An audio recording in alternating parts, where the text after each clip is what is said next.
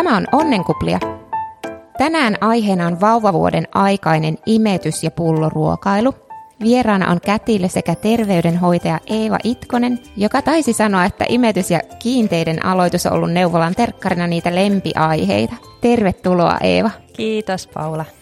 Me aloitetaan tämä jakso keskustelemalla imetyksestä ja alkuun mä huomauttaisin, että podin jaksossa kuusi, ensi viikot kotona vauvan kanssa, me puhuttiin Eevan kanssa imetyksen aloittamisesta ja ensimmäistä viikoista, sisältäen keskustelua siitä, miten imetyksen onnistumiseen voi vaikuttaa itse ja mitkä on yleisimmät ongelmat. Me puhuttiin myös imetyskivuista, mitä moni kommentoi ennen jaksoa, eli jos nämä aiheet kiinnostaa, niin käy kuuntelemassa tuo jakso kuusi. Imetyksen lopettamisesta tullaan puolestaan puhumaan seuraavassa jaksossa, kun puhutaan kiinteiden aloituksesta. Ja vaikka mä sanoinkin just, että ensi viikoista voi kuulla aiemmassa jaksossa, niin yksi kysymys tulee imetyksen aloitukseen liittyen, koska tätä saattaa pohtia moni ensisynnyttäjä. Eli mistä tietää, että saako lapsi tarpeeksi maitoa rinnasta, ja voiko olla niin, että luulen lapsen saavan maitoa, mutta oikeasti hän ei sitä saa lainkaan tai tarpeeksi. Ja miten nopeasti maidon tulisi nousta synnytyksen jälkeen ja mitä sitten, jos maito ei nouse, eli monta kysymystä. Ja tätä kysyy tosiaan ensisynnyttäjä, joka pelkää, että ei pysty imettämään rintojen rakenteellisen häiriön vuoksi, mutta varmasti moni muukin sitä miettii. No ihan varmasti. Tämä on ehkä semmoisia tyypillisiä huolia tai ää, ajatuksia, mitä miettii ennen sitä ensimmäisen ja ehkä niin kuin minkä tahansa lapsen syntymää. Kyllähän me halutaan vanhempina huolehtia, että meidän vauva saa riittävästi ravintoa. Se on semmoinen tosi olennainen huoli. Mutta hyvä juttu on se, että on tiettyjä turvamerkkejä, imetyksen turvamerkkejä, joita seuraamalla pystyy itsekin varmistamaan sen, että vauva saa riittävästi maitoa. Eli ihan pikkuvauvalla niin se, että tulee pissaa ja tulee kakka joka päivä, niin on hyviä merkkejä siitä, että sitä maitoa myös menee sinne vauvan masuun riittävästi. Niistä kannattaa kysyä sairaalasta. Ei tarvitse opetella ulkoa etukäteen kaikkia mahdollisia speksejä, mutta että sitä seuraamalla niin pystyy selvittämään, että se vauva saa riittävästi. Ja tietysti paino on sitten semmoinen, mitä sairaalassa ja sitten neuvolassa seurataan, että se pai- vauvan paino nousee riittävästi, niin se kertoo sen, että vauva saa tarpeeksi maitoa. Ja jos on jotain erityistä, niin kuin esimerkiksi just rintaleikkauksia tai jotain muuta tiedossa, rintaongelmia, niin kannattaa jo raskausaikana pyytää jos omalla paikkakunnalla on mahdollista saada lähete imetyspoliklinikalle, niin sitä asiaa voidaan selvittää ja pohtia ja tehdä semmoista imetyssuunnitelmaa jo raskausaikana. Et yleensä kuitenkin osi, just osittaisimetys, mikä meilläkin on tässä tänään myös aiheena, niin, eli että vauva saa rintamaitoa jonkin verran rinnoista ja mahdollisesti myös sitten korviketta lisäksi, niin on mahdollista ihan kaikenlaisilla rinnoilla ja monesti myös ihan täysimetys, eli että vauva saa pelkkää rintamaitoa, niin saattaa sekin olla mahdollinen, mutta ehkä voi vaatia vähän enemmän ohjausta ja vaivan näköä siinä ihan alkuun varsinkin. Sitten alusta eteenpäin ja seuraava kysymys on tiheän imun kaudesta. Kyseinen neiti siellä kotona on kolme ja puoli kuukautta ja aina ollut pikaruokailija eikä eri vaiheet ole vaikuttanut. Nyt kuitenkin reilu viikon ajan tuntuu viihtyvän rinnalla illat ja yöt läpeensä ja nukahtaa kello 19 syliin, mutta parin tunnin ajan havahtuu ja tankkailee ja sitten herää yön 1-2 tunnin välein ja aamulla herää 6-7 eikä ole nälkäinen, kun on syönyt koko yön. On ärtysämpi eikä kelpaa pullo, josta isä antoi aiemmin maitoa, jotta saisin nukkua. Eli kuulostaako tämä tiheän imon kaudelta ja kauanko tätä on odotettavissa? Voiko jotain tehdä esim. yöimetysten suhteen? Tihenimun kaudet liittyy usein tämmöisiin niin vauvan kasvupyrähdyksiin, joita tulee suurimmalla osalla vauvoilla aika lailla samaan ikähaarukkaan. Toki vauvat on yksilöllisiä, että ei välttämättä juuri tiettyyn aikaan, mutta ehkä tyypillisesti voi olla, että siinä noin viikon, kymmenen vuorokauden ikäisenä on yksi, kolmen viikon, kolmen neljän viikon ikäisellä, kolmen kuukauden ikäisellä, neljän kuukauden ikäisellä tulee ehkä tämmöinen uniregressiotaantumavaihe, mikä liittyy enemmän ehkä siihen vielä niihin uusiin taitoihin, mitä opitaan. Ja sen lisäksi monesti kuuden kuukauden ikäisellä, ehkä kahdeksan, yhdeksän kuukauden ikäisellä. Eli ne on semmoisia jaksoja, jolloin vauva saattaa haluta olla tosi tiheesti rinnalla imemässä. Että hän varmistaa sitä, että se maito riittää jatkossakin niihin hänen omiin tarpeisiinsa, Mutta toisaalta, kun puhutaan imetyksestä ja rinnalta syömisestä, niin on aika vaikeaa erottaa sitä, että mikä on aina sitä semmoista ravitsemuksellista imemistä ja mikä on sitten taas semmoista niin kuin tavallaan lohtu, läheisyys, muuta tämmöistä muiden tarpeiden täyttämistä siinä rinnalla. Ja eikä nämä ole mitenkään sille, että, että se ravitsemuksellinen imeminen olisi välttämättä se ainut oikea, vaan että ihan yhtä tärkeitä ne muutkin tarpeet on, mitä se vauva siinä rinnalla voi tyydyttää. Mutta kun mietitään esimerkiksi noita yöunia, niin silloin voi just pohtia sitä, että onko se kaikki imeminen nälkää ja mitä sitten muuta, voiko vauva rauhoittua jollain muullakin tavalla. Toki nyt kun kysyjällä on vauva, joka on vielä alle neljä kuukautta, eli vielä tosi pieni, niin mitään niihin yöuniin ehkä on vaikeampi sillä tavalla puuttua vielä tässä vaiheessa, vaikka ne uudet taidot ja muut siinä myöskin saattaa olla niitä, niihin uniin vaikuttamassa. Et tyypillisesti tiheän imunkauden tunnistaa siitä, että se kestää ehkä noin pari-kolme päivää tyypillisesti. Voi joskus olla viikonkin verran, mutta se on harvoin semmoinen, mikä vaan jatkuu ja jatkuu. Että ne on semmoisia ohimeneviä lyhyitä jaksoja. Eli tiheäimon kausi on yleisesti vaan kaksi-kolme päivää. Mä itse kuvittelin silloin, että meillä vauva tarvisi maitoja, oli tiheen imun kautta jopa kolme kuukautta siitä kolmesta puolesta seitsemän kuukauteen ja hän heräili tosiaan tunnia kahden välein ja mä sanoin, että tiheä imua ja tarvii liikkumisen takia paljon ruokaa. No yleensä silloin kyse ei ole ihan puhtaasti nälästä, jos vähän isompi vauva, jos ei nyt puhuta ihan vastasyntyneestä, vaan pikkasen isommasta vauvasta, niin heräilee tiheesti, vaan siinä on taustalla muitakin siihen kehitykseen liittyviä asioita ja kehitysvaiheeseen liittyviä asioita. Ja toki voi olla niin, että se ruokarytmi voi kääntyä myöskin vähän ylös alas, jos vauva ei esimerkiksi malta ollenkaan ottaa maitoa päivisin, mutta tankkaa sitten puolestaan öisin, niin silloin tietysti voi olla, että sitä ihan ravitsemuksellista tarvettakin on.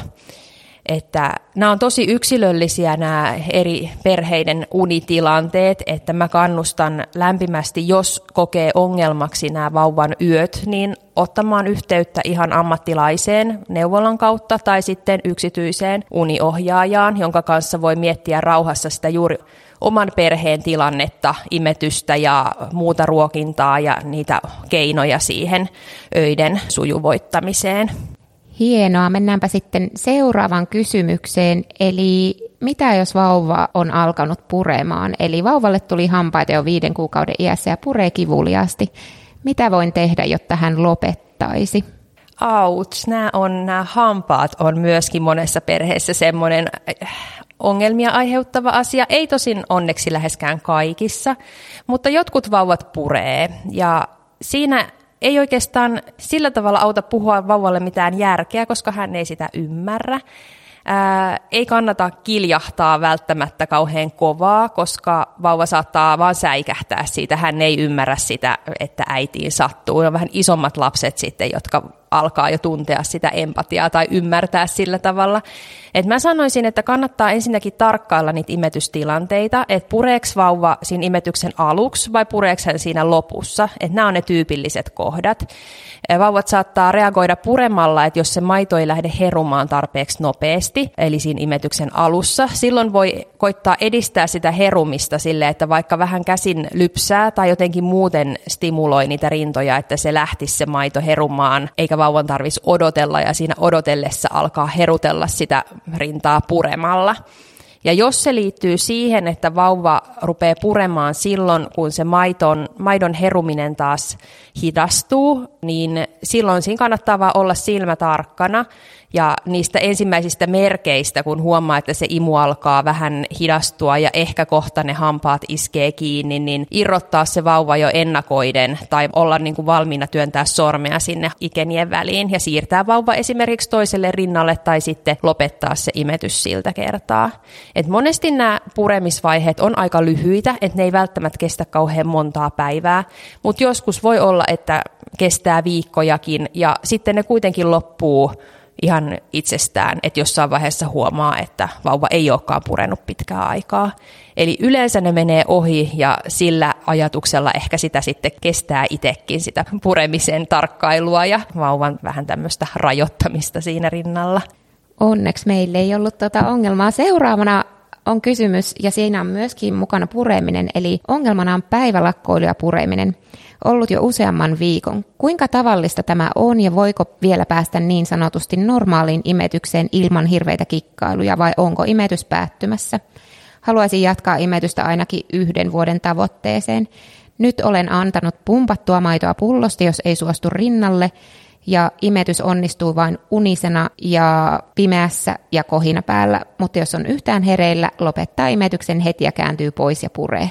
Tämä on, ei ehkä tavallista, mutta tunnistan tämän ongelman kyllä, että osalla vauvoista voi olla semmoista tosi, niin kuin, he on hirveän herkkiä niille imetyksen olosuhteille ja just mitä kysyjä sanoi, nämä että moni vauva imee paremmin vähän unisena tai ihan täysin rauhallisessa tilassa, mistä on kaikki ylimääräinen ärsyke poistettu. Ja ehkä öisin sitten saattaa olla, että ne imetykset sujuukin ihan niin kuin hyvin mutta päivisin välttämättä ei ollenkaan. Et nämä on hirveän niin kuin raastavia tietysti tämmöiset vaiheet. Öö, voi olla, että ilman hirveää kikkailua välttämättä ei ole mitään simppeliä ratkaisua aina löydettävissä, että se saattaa vaatia kyllä vaivaa.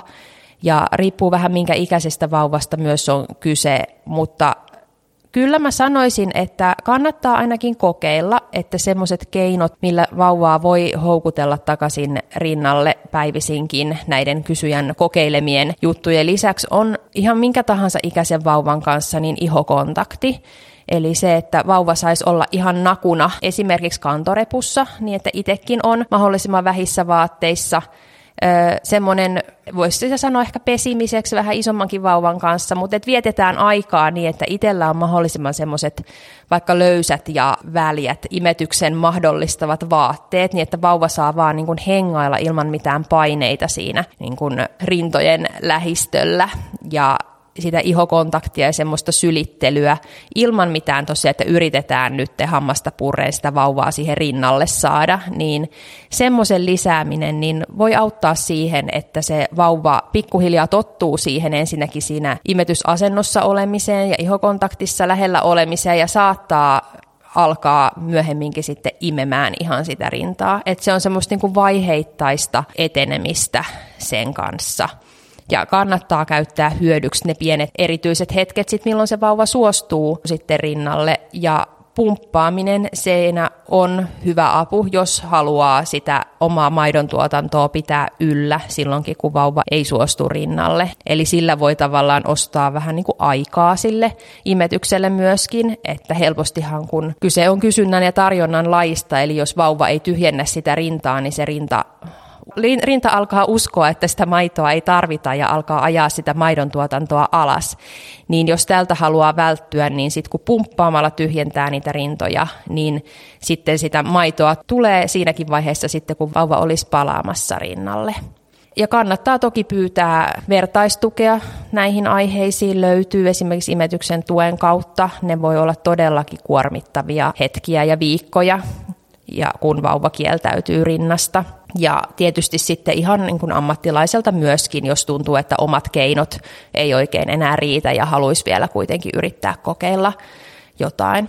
Ja toki on siinäkin mielessä hyvä selvittää, että ei ole mitään semmoista syytä, miksi se vauva kieltäytyisi rinnasta, jos esimerkiksi on pieni vauva, joka ei ollenkaan suostu imemään rintaa, että onko se sitten epämukavaa vauvalle jonkun syyn, kivun tai jonkun muun allergian tai vastaavan takia, niin tämmöiset asiat tietysti hyvä kans sulkea pois. Mitä sitten, onko rintaraivarit sama kuin tämmöinen lakkoilu? Monesti kuulee puhuttavan rintaraivareista, mutta itsellä meillä ei ole kokemusta, niin mitä se tarkoittaa?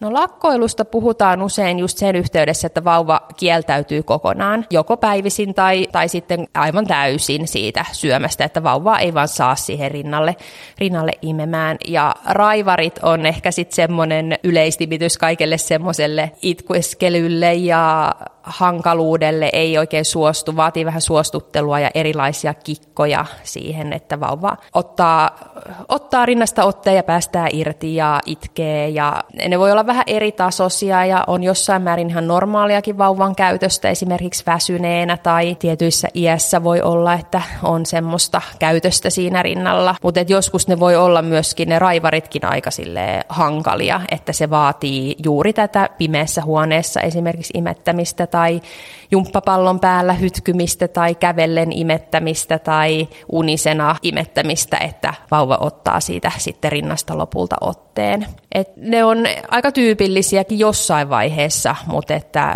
Toki ei kaikki niistä onneksi, että ei tarvitse pelätä, että ne on aina jossain kohtaa niin kuin esillä tai tulossa vastaan, mutta että, että aika tavallisia ne on, mutta nekin useimmiten on vaiheita, jotka menee sitten ohi. Hyvä. Seuraava kysymys onkin sitten vauvan rytmistä.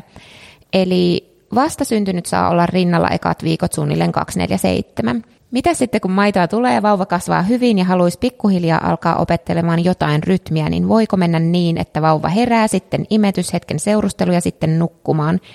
Siis ongelma tässä on, että mulla oli esikoisen kanssa tilanne, että hälle ei maistunut uni ollenkaan päivällä ja lapsen tahtista imetystä suositeltiin, joten olin tissivauvan suussa neljä kuukautta yötä päivää ja en voi nyt sillä polttaa itseäni loppuun, koska esikoisen kanssa olisi vietettävä aikaa, niin uuden vauvan kanssa siis hän ei voi viettää koko ajan tissisuussa. Eli milloin vauvaa voi alkaa imettää itsemäärätön rytmin kanssa ja osaat sä antaa yleiset ohjeet, miten se rytmi menee? Joo, hyvä kysymys. Kyllä vauvaa voi alkaa ohjailemaan lempeästi rytmiin. Öö, mä sanoisin, että siinä kohtaa, kun tosiaan imetys sujuu ja se vauvan paino nousee hyvin. Se ei välttämättä tarkoita sitä, että on joku kellon kanssa määritelty niin kuin tietty minuuttiaikataulu päivälle, vaan juurikin niin, että sitä voi yhdistää siihen lapsen tahtisuuteen tai vauvan tahtisuuteen sillä tavalla, että auttaa vauvaa vähän aktiivisemmin siirtymään niihin eri vaiheisiin. Eli esimerkiksi just niin, että kun vauva alkaa osoittaa heräämisen merkkejä tai herä, heräillä, niin hänet otetaan syömään ja sen jälkeen esimerkiksi vaihdetaan vaippa ja seurustellaan ja sitten monesti mitä pienemmästä vauvasta on kyse, niin sen lyhyempi se jakso on, kun hän alkaa taas osoittaa merkkejä siitä, että hän saattaa esimerkiksi haluta uudestaan syödä ja sitten taas nukkua tai että hänet autetaan sitten jollain keinoin nukahtamaan muuten kuin sitten esimerkiksi rinnalla imemällä. Ja toiset vauvat on hyvin semmoisia, että he niin kuin itsestään melkeinpä niin kuin nukahtaa ja nukkuu, pysyy unessa ja ei tarvitse siihen kauheasti vanhemman apua. Ja tämmöisen vauvan kanssa on ihan hirveän helppo olla vauvan tahtinen, kun vauva itse säätelee sitä unta. Mutta tässä just kysyjän tapauksessa, niin toiset vauvat ehkä sitten hyötyykin siitä, että vanhempi jollain keinoin, kun huomaa, että vauvalla olisi semmoinen hyvä hetki, nyt alkaa olla väsynyt vauva, mutta ei vielä olla mennyt yli, niin auttaa sitä vauvaa nukkumaan. Ja toiset vauvat saattaa tarvita myös apua siinä unessa pysymiseen, eli että he havahtuu hirveän herkästi ja voi vaatia niiden unisyklien välissä myöskin semmoista tyynnyttelyä, että he saa esimerkiksi yhdet pidemmät tai parit pidemmät päiväunet nukuttua päivän aikana. Et siinä vauvat on hirveän erilaisia, että minkälaista apua he vanhemmilta tarvii. Et mä sanoisin, että ihan voi niin kuin muutaman viikon ikäisestäkin vauvasta jo alkaa luoda semmoista rytmiä. Ja monestihan, kun ei ole kyse ensimmäisestä lapsesta, niin se vauva ihan luontaisestikin sopeutuu siihen perheen olemassa olemaan rytmiin, mitä ne vanhemmat lapset siihen perheeseen luo. Eli ei ole sillä tavalla mahdollistakaan, että se vauva olisi kaiken keskipisteenä eikä se ole välttämättä tarpeenkaan, että hyvin voi niin kuin vauvan merkkejä ja nälkäviestejä lukea vauvasta, vaikka vauva ei sitten olisikaan ihan tosiaan 24-7 siinä rinnalla. Hei, sit jaksossa kuusi me puhuttiin, miten maidon tuloa voi lisätä, mutta mitä jos ongelmana onkin suihkutissit? Joo, suihkutissithän on tosiaan semmoinen ehkä positiivinen ongelma tietyllä tavalla, että monesti siihen liittyy se, että sitä maitoa tulee runsaasti ja tosiaan ihan kovalla paineella eli suihkuamalla. Ei tosi välttämättä. Joskus voi olla myös, että se suihkuaminen on semmoinen rintojen ominaisuus, että vaikka sitä maitoa ei erityisen runsaasti tai välillä ehkä jopa ei ihan edes riittävästi olisi, niin se silti suihkuaa. Mutta se voi tosiaan aiheuttaa vauvalle vähän ongelmia, tikahtumista ja semmoista, että sitä tosiaan tulee vähän turhan kovalla volyymilla, varsinkin pikkuvauvalle, että sitä pystyisi sitä maitovirtaa hallitsemaan. Se, mitä voi aina tehdä, niin on esimerkiksi toista rintaa tai toista nänniä voi omalla kämmenellä tai sormilla painaa samalla kun se toinen rinta alkaa suihkuamaan. Se hillitsee pikkasen sitä suihkuamista siinä toisestakin rinnasta.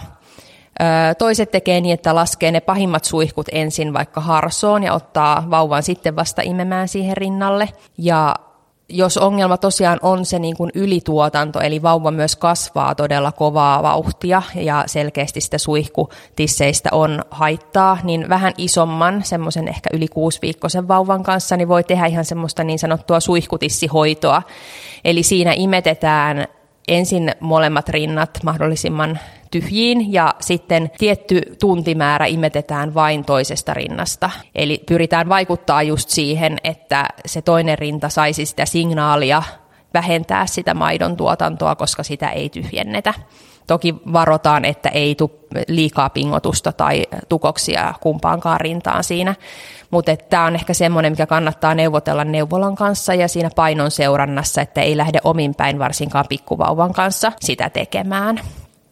Nämä ongelmat on moninaiset, eli toisilla on ongelmana liikatuotanto ja suihkuavatti, sitten toisilla ei tule maitoa ollenkaan ja molemmat varmasti aiheuttaa stressiä. Ja mä oonkin saanut kommentteja monilta äideiltä, joilla imetys on ollut tosi haastavaa ja se on saattaa masentaa ja saattaa tulla tunne, että on kelvoton äidiksi, kun sitä maitoa ei tule tarpeeksi. Ja silloin keskustelupalstat ja jopa imetyksen tukisivukin saattaa aiheuttaa vain lisää paineita ja sitä tunnetta, että miksi mä en onnistu, että musta on jotain vikaa. Niin mitä sä sanoisit tällaisia hetkiä ja mitä neuvoja sulla olisi?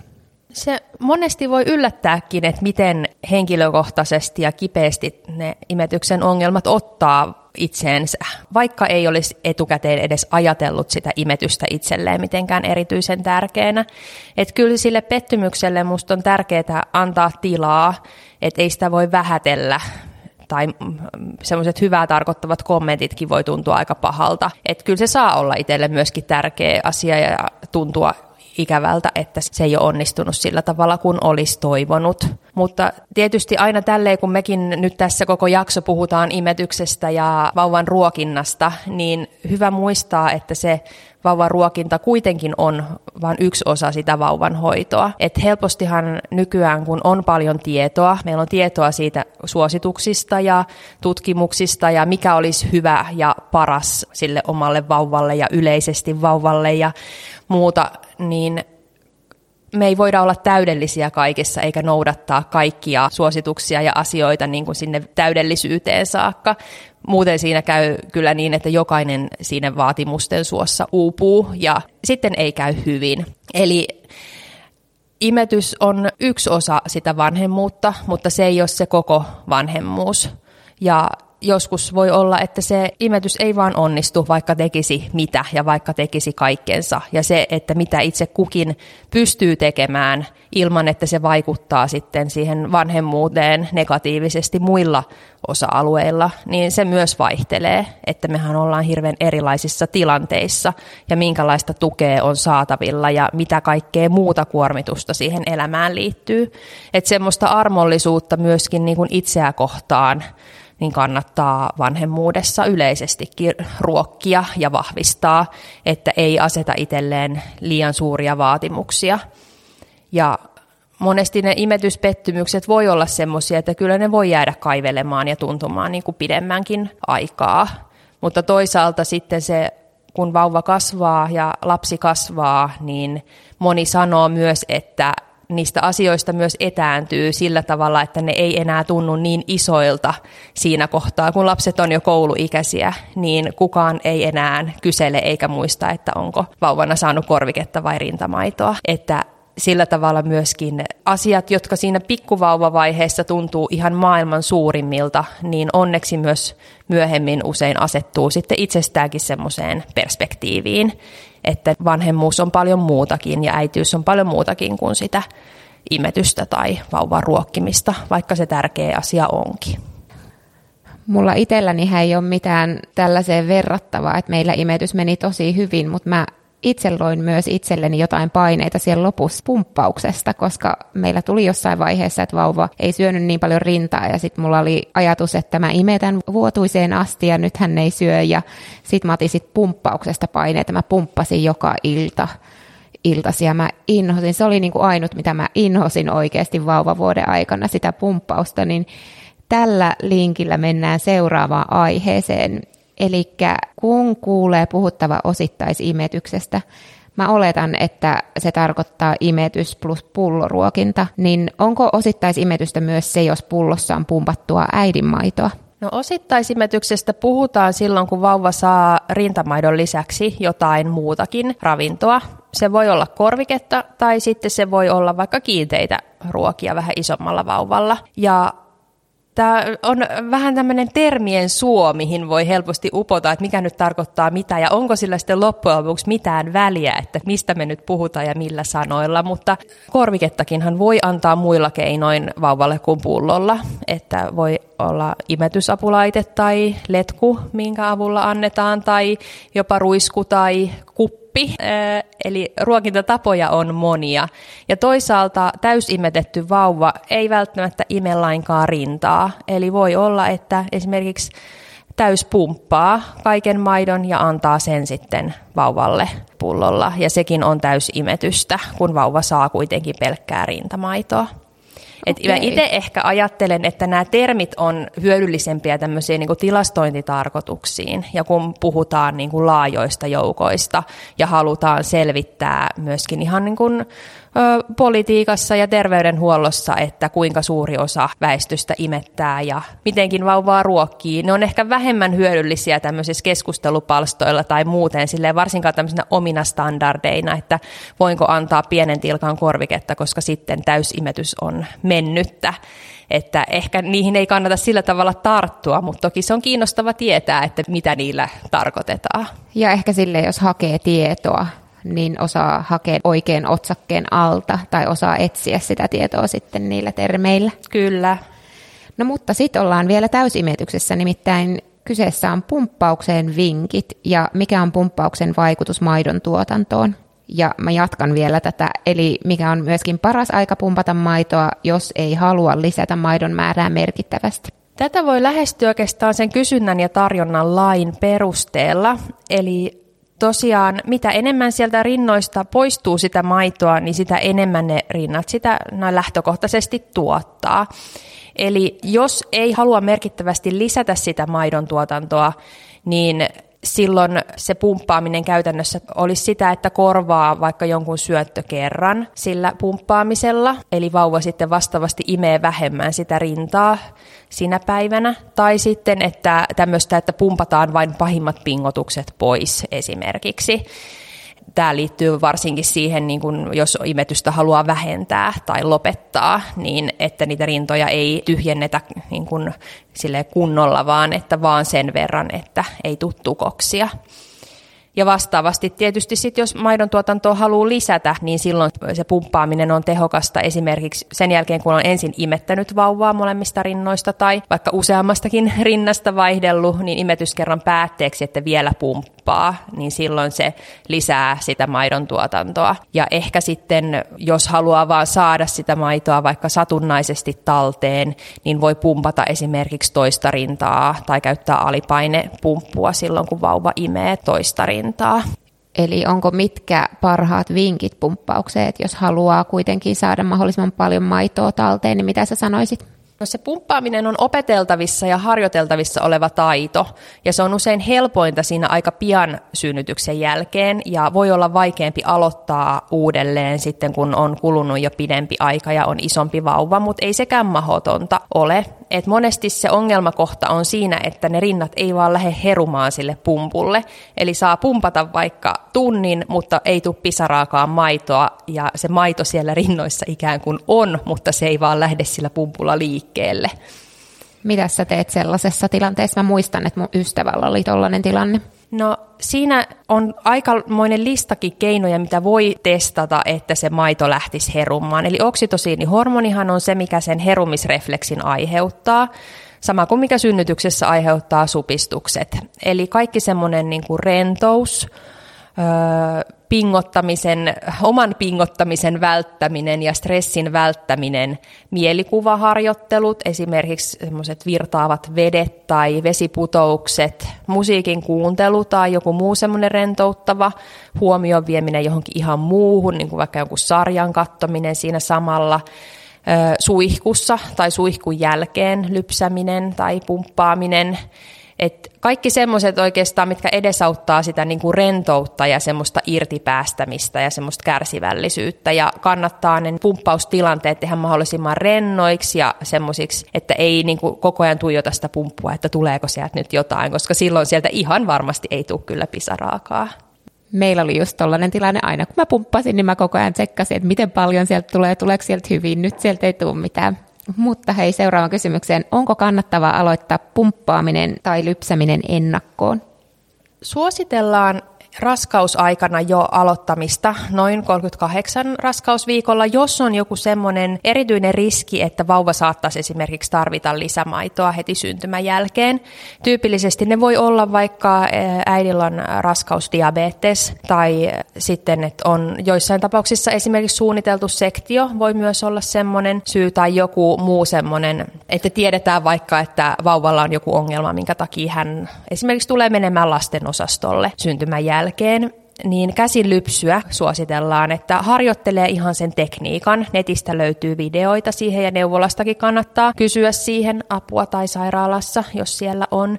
Välttämättä ei tarvitse edes tulla sitä maitoa etukäteen. Kaikiltahan sit ei raskausaikana tuu, vaikka osalta osa huomaa, että ihan itsestäänkin rinnat saattaa valuttaa.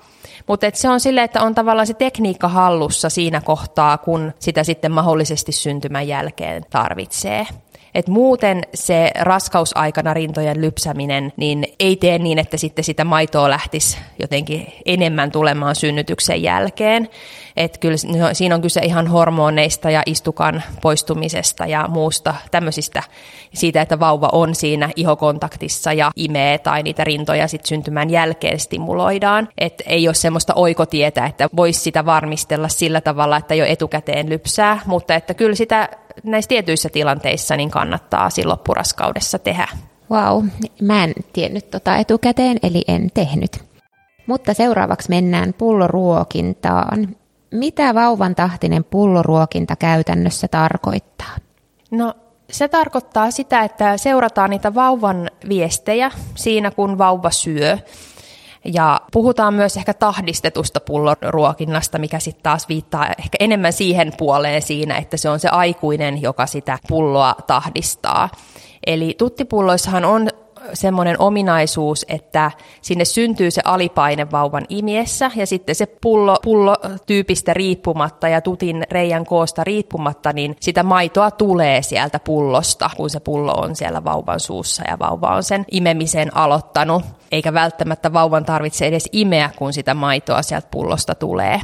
Eli se voi olla vauvalle myöskin aika stressaava tilanne se ruokinta siinä tapauksessa, että sitä maitoa vaan tulee ja tulee ja hän ei sitä pysty muuta kuin nielemään ja nielemään. Eli vauvan tahtisessa pulloruokinnassa niin ensinnäkin vauva on aika pystyasennossa tai jossain tilanteessa kyljellään mieluummin kuin ihan suoraan selällään ja vauvan annetaan imeä sitä pulloa, mutta että se, joka pitelee sitä pulloa, niin myöskin tauottaa sitä pulloruokintaa ei kannata tehdä niin, että se tuttiosa otetaan kokonaan pois vauvan suusta. Sekin voi olla vauvalle stressaavaa, että työnnetään ja otetaan, irrotetaan ja taas työnnetään, vaan ennemminkin niin, että kun se pulloruokinta aloitetaan, niin vauvan annetaan ensin imeä sitä tyhjää tuttiosaa ilman, että siellä on sitä maitoa. Sitten kallistetaan sitä pulloa vähän, että sinne tuttiin tulee maitoa ja vauva saa imeä ja tarkkaillaan koko ajan sitä vauvaa, että tämmöisiä stressimerkkejä, että kurtistuuko kulmat tai alkaako hän vähän niin kuin harottaa sor sormia tai hengittääkö hän ihan hyvin. Ja sitten tauotetaan sitä niin, että lasketaan sitä pulloa siinä vauvan suussa niin, että siellä tuttiosassa ei taas ole sitä maitoa, että vauva saa taas imeä sitä tuttiosaa. Tähän löytyy hyvät ohjeet myös tuolta imetys.fi-sivuilta, kun hakee vauvan tahtinen pulloruokinta. Eli siinä on tosiaan idea myös se, että vähän niin kuin imitoidaan sitä rinnan toimintaa sillä, että rinnastakaan sitä maitoa ei tule ihan jatkuvalla syötöllä, vaan se, että vauva välillä imee sitä tyhjää, tavallaan tyhjää siinä välissä ennen kuin sieltä taas sitten se heruminen käynnistyy. Että tästähän välillä ihmiset miettii, että eikö se vauva sit saa hirveästi ilmaa sinne mahaan. Mutta itse asiassa ei saa, että suurin osa sitä ilmasta, mitä sinne mahaan menee, niin menee siinä, kun sitä maitoa tulee vauhdilla. Siinä kohtaa niitä ilmakuplia myös sekoittuu siihen maitoon ja se vauva nielee ilmaa, koska hän vähän niin kuin haukkoo sitä maitoa suuhun ja nieluun. Et silloin kun hän imee sitä tyhjää tuttiosaa, niin vauvahan ei niele, että hän vaan imee. Ja silloin sitä ilmaa myöskään ei sinne mahaan asti päädy.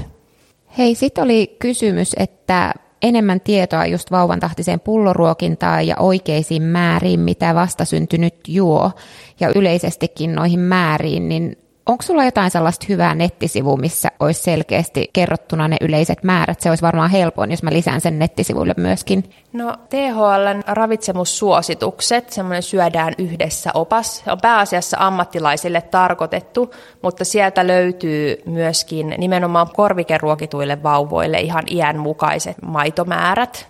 Lisätään sen nettisivuille, eli se on varmaan helpointa silleen ihmisten seurata, jos haluavat palata ja tsekata, että mikä määrä se olikaan. Joo, että se on nimenomaan, jos puhutaan korvikemaidosta, että nehän ei ihan täysin niin kuin määrällisesti korvike ja rintamaito mene niin kuin yksi yhteen, että sitä ei voi sillä tavalla käyttää, niin kuin, ja eihän me rinnasta tiedetä koskaan, että kuinka paljon sieltä sitä maitoa menee, että siinä se vauvan kasvu on tärkein, mutta että nimenomaan jos miettii kokonaan korvikeruokitun vauvan mm, määriä ja halu itse niitä tarkistaa, niin, niin se on kyllä semmoinen, että se löytyy pdf-nä ladattavissa ihan niin kuin kelle tahansa. Hienoa. Entäs sitten millaisia pulloja ja miten paljon niitä kannattaa, jos suunnitelmissa on täys pulloruokinta, niin mitä pitää varata ja sitten, että pitääkö ne pullot aina pestää ja keittää joka käytön jälkeen? Kannattaa olla riittävä määrä niitä pulloja niin, että niitä on siinä kierrossa tarpeeksi. Vaikea sanoa tietysti ihan, että mikä on semmoinen ehdoton määrä, mutta että pullot on pestävä, kannattaa ensin huuhdella kylmällä ja sitten pestä ihan tiskiaineella tai astianpesukoneessakin voi pestä. Ja sterilointi keittämällä tai sitten tämmöisellä erityisellä sterilointilaitteella, mikrossa tai tämmöisellä höyrysterilointilaitteella, niin kerran päivässä riittää. Kerran päivässä, eli ei joka kerran jälkeen. Ei tarvi onneksi joka kerran jälkeen. Ja hyvä tietysti on, että jos niitä pulloja on sen verran, että siitä ei tule lisästressiä, että riittääkö ne ja pitääkö niitä olla ihan joka välissä siellä tiskailemassa. Onko väli, onko muovi lasipullo tai onko millään tällaisella väliä. Ja sitten myöskin noilla tuttipäillä. Eli koska on hyvä vaihtaa tuttipullon tuttipää seuraavaan kokoon. Tätä kysyi neljäkuukautisen tai pian neljäkuukautisen vauvan äiti. No tuttipullojahan on lasisia ja on muovisia ja nykyään ne muovisetkin on mun mielestä kaikki oikeastaan tämmöisiä niin BPA-vapaita, eli sinänsä turvallisia ja niitä myös säädellään aika tarkasti, että sille ei voi sanoa, että pitäisi olla just jotain tietynlaisia aika paljon variaatioitahan niistä löytyy ja vauvat on myös hirveän erilaisia. Voisi sanoa siihen tuttipäähän myöskin se, että toiset vauvat saattaa syödä ihan jollain niin kuin vastasyntyneen nolla tai ykköskoon tutilla koko niin kuin sen ajan, kuin melkein ensimmäisen vuoden. Ja ehkä se on semmoinen, mikä selviää vain kokeilemalla, että mikä se on se hyvä virtaus. Eli jos tuntuu, että vauva ei jotenkin, että siinä kestää vaikka yli 10 minuuttia, että hän sen yhden tuttipullollisen imee, niin silloin voi olla, että kannattaa vaihtaa isompaan tuttiin, jos se tuntuu, että vauva niin kuin posket kuopalla imee ja imee ja sieltä ei oikein meinaa tulla mitään, niin silloin vaihtaa isompaan. Ja sitten jos taas tuntuu, että sitä maitoa vaan niin kuin virtaa ihan valtoimenaan sinne vauvan suuhun ja vauvan on vaikeuksia sitä hallita, niin sitten riippumatta vauvan iästä, niin vaihtasin pienempään tuttikokoon. Hyvä. Entäs osittaisimetys? Versus täysin korvikkeella kasvanut vauva. Eli onko tehty tutkimusta siitä, mitkä ovat terveysvaikutukset pienelläkin määrällä äidinmaitoa vai jääkö ne olemattomiksi? Itse kaipaisin tähän tutkittua tietoa. Neuvolasta saa lähinnä ohjeeksi toimia oman jaksamisen rajoissa ynnä muuta tsemppausta, mikä on tietenkin tärkeää, mutta toimii itsellä huonosti motivaattorina. Imetysrintaraivaaminen, pumppausrumpa on tietenkin raskasta, varsinkin kun määrät ovat pieniä korvikkeeseen nähden, mutta jos siitä on selkeät hyödyt lapselle, niin sitten sitä jaksaa. Täysimetyksen painottaminen jättää meidät kaikkensa imetyksen onnistumisen suhteen yrittäneet äidit ikävään välitilaan tiedon ja tuen osalta, ja imetyspettymykset varjostavat valitettavan monen vauva-arkea, niin siitä saisi puhua enemmän.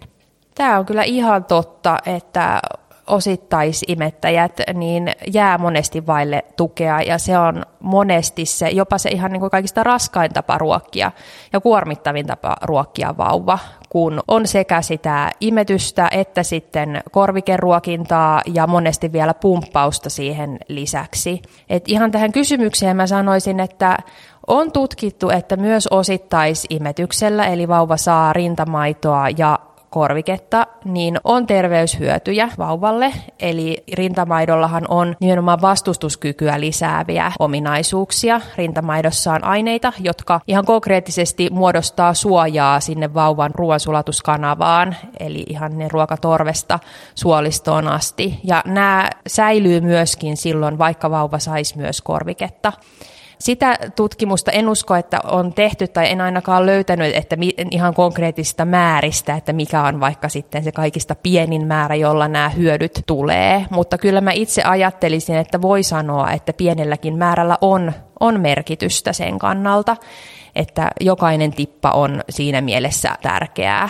Ja sitten on tietysti imetyksen terveyshyödyt tälle imettäjälle, eli syöpäriskin aleneminen ja tämmöiset, niin kyllä niilläkin on vaikutusta riippumatta siitä, että kuinka paljon sitä maitoa tulee. Mutta että tosi hyvä on tietysti just mitä tässä nyt tässä kysymyksessä tulikin esiin, niin se on aina se kokonaistilanne, mikä ratkaisee ja mikä pitää ottaa huomioon, että se imetys ja ruokkiminen on yksi osa sitä perheen elämää ja siitä ei voi tehdä sitä ehdotonta numero ykköstä, johon panostetaan 100 prosenttia silloin, kun se tarkoittaa, että sitten ei vaan rahkeet yksinkertaisesti riitä sitten siihen muuhun vanhemmuuteen tai siitä ei pysty nauttimaan. Eli nämä terveyshyödyt on toki hyvä pitää mielessä ja monella ne toimiikin motivaattorina, mutta aina kun me puhutaan niistä hyödyistä, niin me puhutaan tilastoista, tilastollisella tasolla, eli suuressa väestömäärässä, kun tarkastellaan esimerkiksi allergioita tai sitten tiettyjä näitä meidän kansansairauksia, kuten diabeteksen tai ylipainon ilmentymistä tai tämmöistä, mihin on todettu jotain yhteyksiä, että korvikeruokituilla näitä esiintyy enemmän, niin me puhutaan tosiaan niin kuin isoista väestöistä eikä yksilöistä, että kukaan ei voi sanoa, että ne omat valinnat niin juuri tämän lapsen kohdalla nyt ehdottomasti suojaisi vaikka joltain sairauksilta, mutta et niillä on enemmän merkitystä näissä niin kuin laajassa kuvassa, juuri kun mietitään sitä, että mitä väestötasolla imetystä vaikka tuetaan tai sitä siihen halutaan kannustaa tai tarjota enemmän ohjausta ja resursseja vaikka ammattilaisille.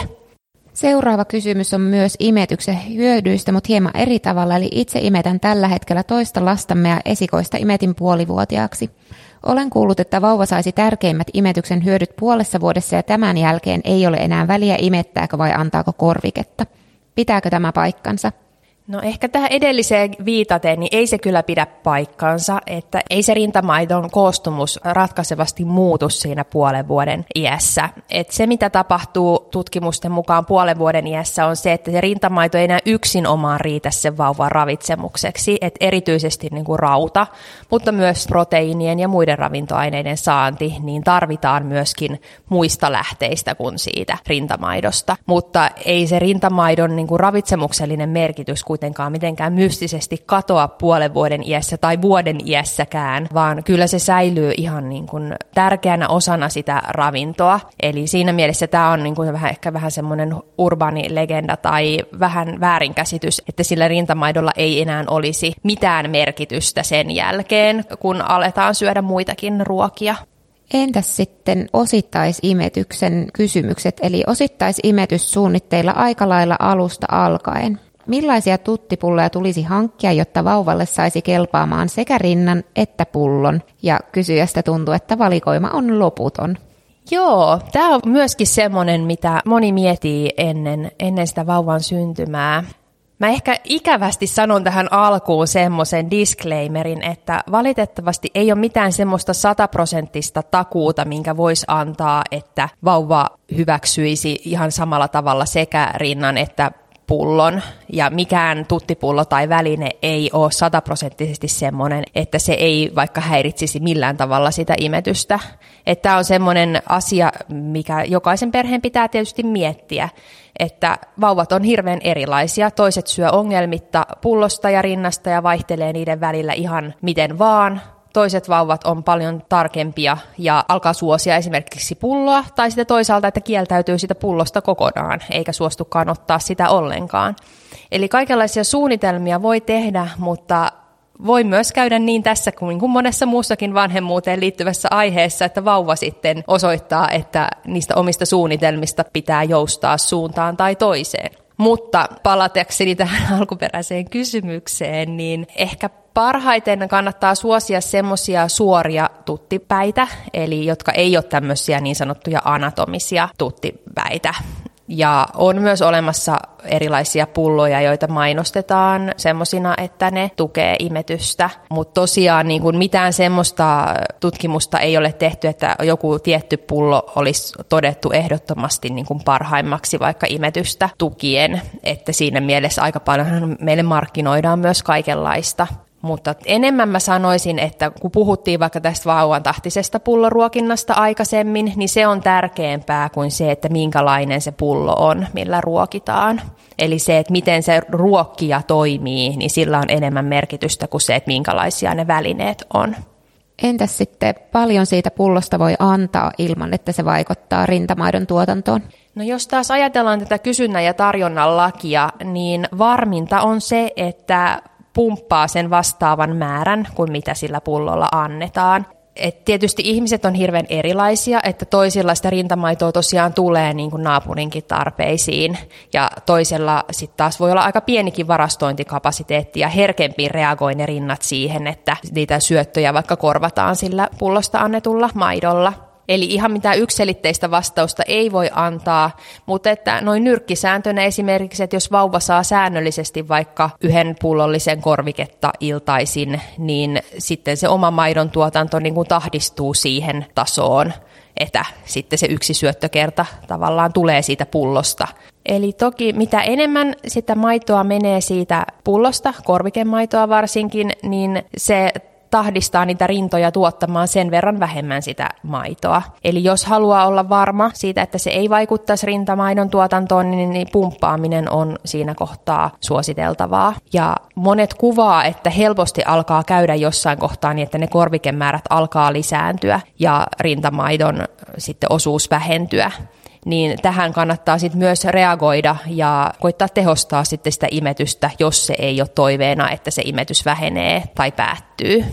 Hyvä. Tuossa aikaisemmin sä mainitsit, että lapsi joko kieltäytyy pullosta tai kieltäytyy siitä rinnasta ja mä somessa kirjoittelinkin yksi päivä, että meillä oli sellainen tilanne, kun vauva alkuun söi tyytyväisenä pulloa, jotta mä pääsin omille menoille, että mä kävin jumpassa ja vähän sain omaa aikaa, mutta sitten jossain vaiheessa hän ei enää suostunut sitä pulloa ottamaan. Ja mä sain tästä tosi paljon palautetta ja moni kommentoi, että heillä on samanlainen tilanne, niin miten sais sen pullon kelpaamaan uudestaan. Ja sitten tuli myös kysymyksiä, että heillä on kotona pakastin täynnä pumpattua maitoa, mutta miten vauvalle saa sen pullon kelpaamaan. Eli yleensäkin, jos aloittaa vähän myöhemmin kolmen kuukauden iässä antaa pulloa, niin miten saa sen kelpaamaan. Ja toisaalta, miten jos vauva on yhtäkkiä kieltäytynyt pullosta, saako sen uudestaan kelpaamaan? Joo, nämä on just kysymyksiä, jotka osoittaa sen, että vauvat on myös omia persooniaan, jolla on mielipiteitä siitä, että mitä he haluaa. Mitään ihan yleispätevää vastausta tähän ei voi antaa, mutta että monesti se saattaa auttaa, että se syöttäjä on joku muu kuin se, joka imettää. Tavallaan niin kuin tositilanteessa voi olla, että se pullo sitten kelpaakin. Öö, Tärkeää on tietysti, että vauvaa ei pakoteta millään tavalla ja sitä pulloa ei työnnetä esimerkiksi väkisin vauvan suuhun, vaan että häntä houkutellaan sivelemällä sillä tuttiosalla esimerkiksi avaamaan se suu kunnolla, koska voi käydä myös niin, että jos vauva on kokenut jonkun pulloruokinta kerran epämiellyttäväksi, niin silloin hän ei sitten jatkossa sitä pulloa hyväksykään. Että tämäkin on yksi mahdollisuus, ei tosin mitenkään aina ole siellä taustalla. Mutta viime kädessä voi tietysti ajatella, että on myös muita tapoja antaa sitä maitoa. Esimerkiksi isommankin vauvan hörpyttäminen kupin reunasta on mahdollista. sitä maitoa voi antaa eri tavoin myöskin muuten kuin sillä, sen pullon avulla, jos se on tarpeen. Et toki tässäkin kärsivällisyys kannattaa, että sen perusteella, että yhden kerran ei onnistu, niin ei kannata heittää hanskoja tiskiin. Että voi olla erilaisia tapoja pullonkin kanssa, millä sen voi totuttaa vauvan ja saada sen kelpaamaan. Että kannattaa kokeilla siinäkin sitä, että liikkeessä, esimerkiksi kävellessä, tarjoaa sitä pulloa. Vauvaa voi kääntää sillä tavalla, että hänen on kasvot poispäin siitä syöttäjästä tai kokeilla muuten kaikissa erilaisissa asennoissa sitä tarjoamista tai sitten just vähän unisen vauvan kanssa tai muuten tällä tavalla, niin käyttää kekseliäisyyttä, kunhan ei vaan väkisin työnnä sitä pulloa vauvan suuhun. Että kaikkia muita keinoja voi oikeastaan kokeilla siinä, että sitä koittaa sitä pulloa sille vauvalle tarjota. Meillä yritettiin kyllä kaikkea ja tuntui, että mikään ei siihen auttanut, mutta ihan pari kertaa vauva taisi sillä tavalla itse sit vahingossa juoda, kun hänet jätettiin leikkimään sen pullon kanssa lattialle. Hän sitä siinä käsissä petili ja pyöritteli ja lutkutteli ja sitten yhtäkkiä huomattiinkin, että se maito oli mennyt. Mutta sitten kun me yritettiin oikein antaa siitä pullosta tai mun mies yritti tai meidän äiti yritti, niin silloin hän ei suostunut siitä ottamaan. Joo, monestihan se käy just niin, että vauvakin aistii sen, että jos vanhempi on kauhean, niin kuin alkaa hermot kiristyä ja yritetään nyt tässä jotain, niin silloin se ei ainakaan onnistu. Että just se, että tuommoisissa rennoissa tilanteissa saattaa sopiakin ja isomman vauvan kanssa on sitten onneksi myös niin, että he pärjää jo satunnaisesti eteenkin niin pidemmänkin ajan ilman sitä maitoa tai saattaa sitten suostua ottamaan esimerkiksi vettä, kun puhutaan vauvasta, joka ei ole enää esimerkiksi täysimetyksellä, niin siinä aikana, että jos imettäjä haluaa viettää muuallakin aikaa kuin kotona, niin tämmöisetkin sitten järjestelyt saattaa onnistua, jos se pullo tai korvike tai muu maito, pumpattu maito pullosta, niin ei sitten millään ilveellä sille vauvalle kelpaa. Ja loppuun sitten kysymys äidin töihin paluusta. Eli mitä vinkkejä sulla olisi imetyksen jatkamiseen, kun äiti palaa töihin? Ja taustatietoina, että lapsi on ollut täysimetyksellä, jää isän kanssa kotiin ja sitten menee päivähoitoon. Eli nyt on 6,5 kuukautta, 10 kuukautta kun palaan töihin ja 13 kuukautta kun menee päivä kotiin. Eli kannattaako vähentää imetystä jo etukäteen vai miten kannattaa toimia? No mä sanoisin, että ei ole mitenkään tarpeen vähentää imetystä etukäteen. Että yleensä se sujuu kuitenkin paljon vähemmillä murheilla kuin mitä vanhemmat etukäteen pelkää se töihin paluu. Tämä on mun oma kokemus, että vauva ja lapsi kyllä sopeutuu siihen, että mikä se muuttunut tilanne on että sillä imettäjällä voi olla tiukemmat paikat. Saattaa olla, että rinnat pakkautuu alkuun työpäivän aikana, eli kannattaa varustautua varalta sillä, että joko lypsää käsin tai pahimmat pingotukset, tai sitten, että pumpun ottaa mukaan ja varautuu vaikka pumppaamaan kerran työpäivän aikana, ettei tule tukoksia ennen kuin ne rinnat sopeutuu siihen pidempään taukoon. Mutta monet jatkaa imetystä ihan ilman ongelmia senkin jälkeen, kun on palannut töihin. Eli silloin vaan monesti sitten niistä aamun tai töihin paluun jälkeisistä tai iltaimetyksistä ja joissain tapauksissa ehkä myös yöimetyksistä saattaa tulla niitä niin kuin tärkeitä imetyshetkiä sitten. Eli tavallaan sitä voi jatkaa niin kuin monella tavalla ja pidemmänkin aikaa sitten mikä se omalle perheelle sopii. Ja sillä aikaa kun sit puhutaan alle yksivuotiaasta, niin tietysti sitten pitää sitten, jos on monta tuntia päivittäin ihan koko päiväisesti tai lähestulkoon niin poissa, niin antaa sitten korviketta. Tai jos on omia pumpattuja maitoja, niin yli yksivuotiashan voi sitten siirtyä jo tavalliseen lehmänmaitoon tai muuhun kasvimaitoon. Hyvä. Siinä olikin kysymykset sitten tähän jaksoon. Olisiko sulla Eeva vielä jotain lisättävää imetykseen tai pulloruokintaan? No tässä on varmaan tullut aika hyvin se, että miten moninaisia tilanteita eri perheissä on ja miten ne voi, osittain ne voi olla oma valinta ja välillä ne ei ole oma valinta, vaan ne on jotain semmoista, mihin sitten vaan sopeutuu ja keksii keinoja toimia niissä tilanteissa. Et sehän tässä imetyksessä ja ruokinnassa ylipäänsä on vähän haastavaa aina, että kun ei ole mitään niitä semmoisia yleispäteviä aina kaikille joka tilanteeseen sopivia juttuja, vaan jokaisen pitää tehdä ne omat valinnat, miettiä, että mitkä on siinä omassa perheessä ja omassa tilanteessa ne jutut. Ja tehdä ne valinnat ja sitten vaikka ympäristö sanoisi mitä, niin pitää kiinni siitä, että tämä on meidän perheessä toimiva juttu, koska kyllähän sitä joka suunnastahan niitä tulee niitä vinkkejä ja teen näin ja tämä on parasta ja tutkimusten mukaan ja muuta, mutta viime kädessä niin se on ne vanhemmat, jotka ne päätökset tekee ja joiden pitää ne päätökset tehdä ja jotka sitten seisoo niiden päätösten takana tai tietää sen oman tilanteensa, missä ne päätökset on tehty. Tähän on hyvä lopettaa. Eli mä lisään taas linkkejä tähän aiheeseen, mitä on mainittu Onnenkuplia nettisivuille www.onnenkuplia.fi kautta podcast ja sieltä jakson kuvauksiin. Ja sieltä löytyy myös Eevan tiedot, jos joku haluaa niitä etsiskellä. Ja somen puolella voit sitten taas lähettää kysymyksiä ja vaikuttaa tuleviin jaksoihin. Kiitos hei hirveästi Eeva sulle, että olit vieraana. Kiitos Paula. Ja kiitos sinulle, että kuuntelit.